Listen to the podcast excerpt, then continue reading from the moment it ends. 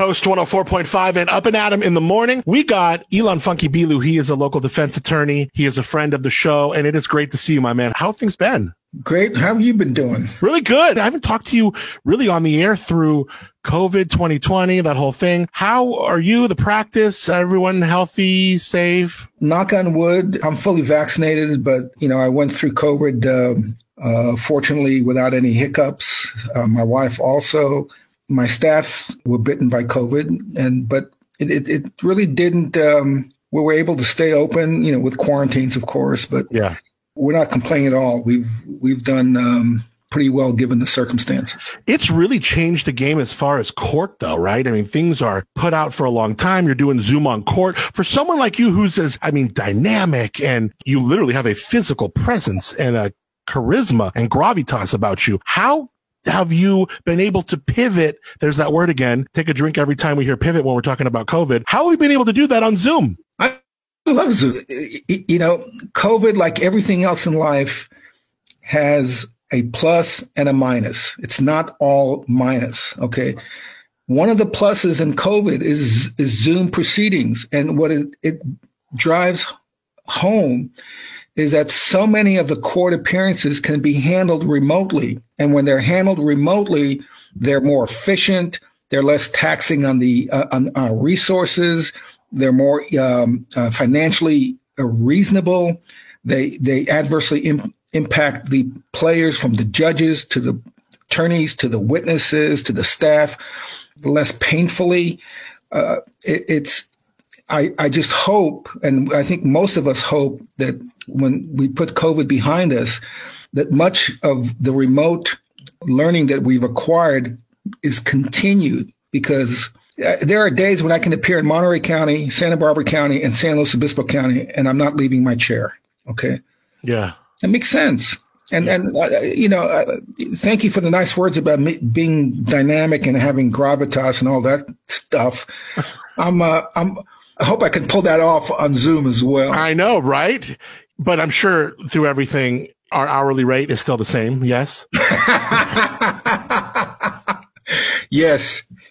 Hey, so I want to talk to you. Look, I understand the role of a defense attorney is absolutely an important one, not always a popular one, but definitely a necessary one. For defense attorneys, they don't get a lot better than you. You're savvy, you're savage, you're very capable. I'm curious if you were approached about the Kristin Smart case to represent either of the Floreses. Nope, I was not. Would you have taken it? I've talked about this with my wife. Uh, I would have to talk with her, and, and uh, it, it, would it, it would been a discussion over the dinner table. Yeah, because she's not getting invited to Bunko or any other social things anymore. If her if her husband takes the Kristin Smart case, like whatever, right? I mean, like, and and you know, is there a case that you wouldn't take? Meaning, there is there a value system that you apply? And I love that you that you've mentioned your wife because that totally makes sense. There is a public opinion, risk and reward you would have to weigh. Totally, yeah. This since I've been in practice, I can't think of one case that that um, has been as widely publicized as the Kristin Smart case.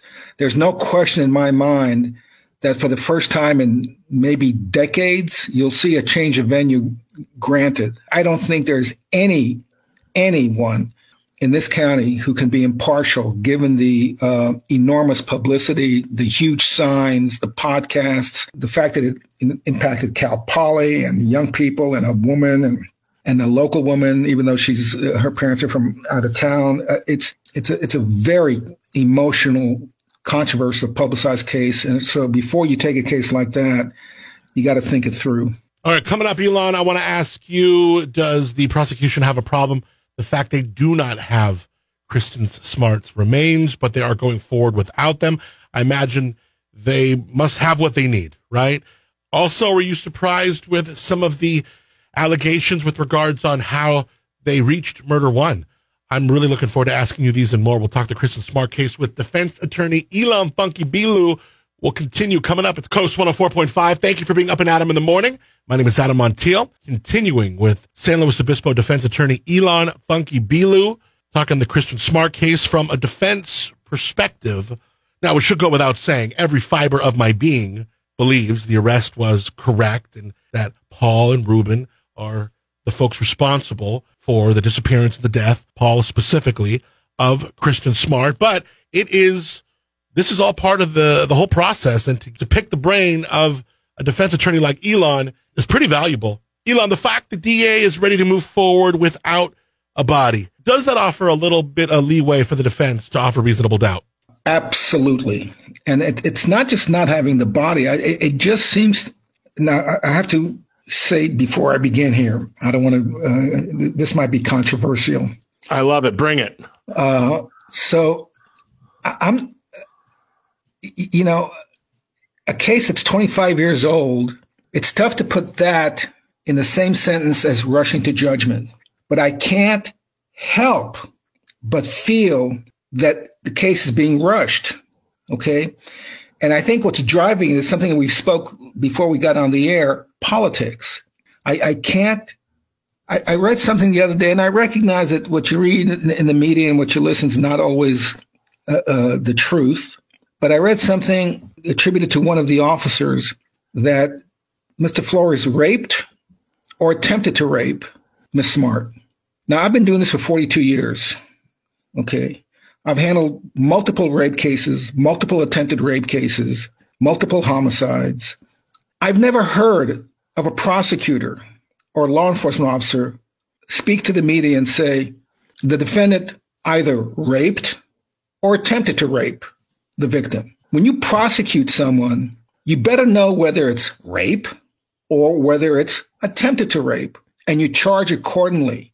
You don't bust someone and say, when he murdered her, he raped her or he attempted to rape her. That just struck me as being hard to grasp. The way the complaint reads, the end of count one, where they talk about this aspect and they're going to be introducing what they call prior sexual acts and abuses. You think they may have found some sort of like, kind of like that Uber case a couple years ago, where maybe they found some hidden camera stuff where the girl didn't know she was being recorded and there's some unidentified victims. What did you make of that part of the count? Well, the whole sex part, when it was when it was placed in, in under that umbrella of rape or attempted to rape.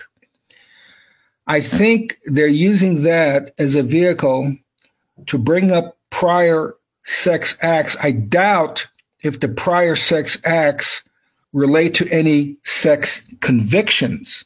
Okay.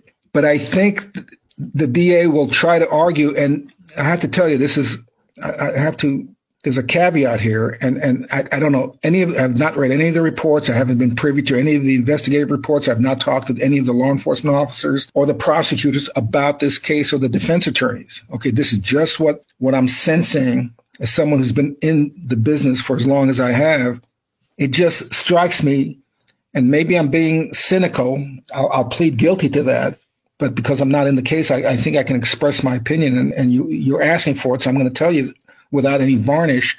It just seems to me that the sex part is used to prop up the murder in my mind. To get degree one. Correct. But to me, it's, it's, it's a function of, of trying to use inappropriate sexual conduct in the past. Look at how he behaved with the opposite sex on these two or three occasions back in the 80s or 90s or 2000s or whenever, when he took out this lady at the bar from in, in San Pedro. Uh, even though he was not convicted, even though the woman said that that she was she felt uh, uncomfortable. But I haven't heard any any indication that he's ever been arrested for rape or attempted rape. Right. All right. So we talked about change of venue. How much of what was botched years ago, either by Cal Poly or law enforcement decades ago, can come back now to help the defense, even if since maybe from 2011 on they've been pressing forward and doing well. We got an arrest. How much can that old botching help the defense now? It's very important. I mean,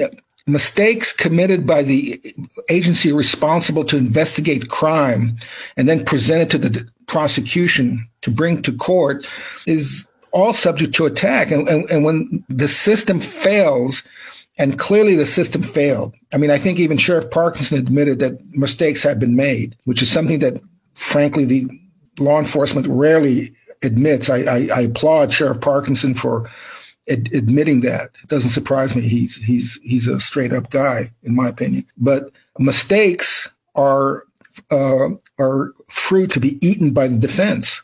Absolutely. I want to thank you for your time. Can we do this again sometime? Do you like these little chats here? I, I look forward to them. Good. Uh, let's. We're going to do another one sooner than later, especially as this goes on. And I just love picking your brain on things like this. And I think these conversations, the audience is into them. And I wish you the best. Give uh, your wife my best, and let's catch up sooner than later, my friend. Okay? Totally.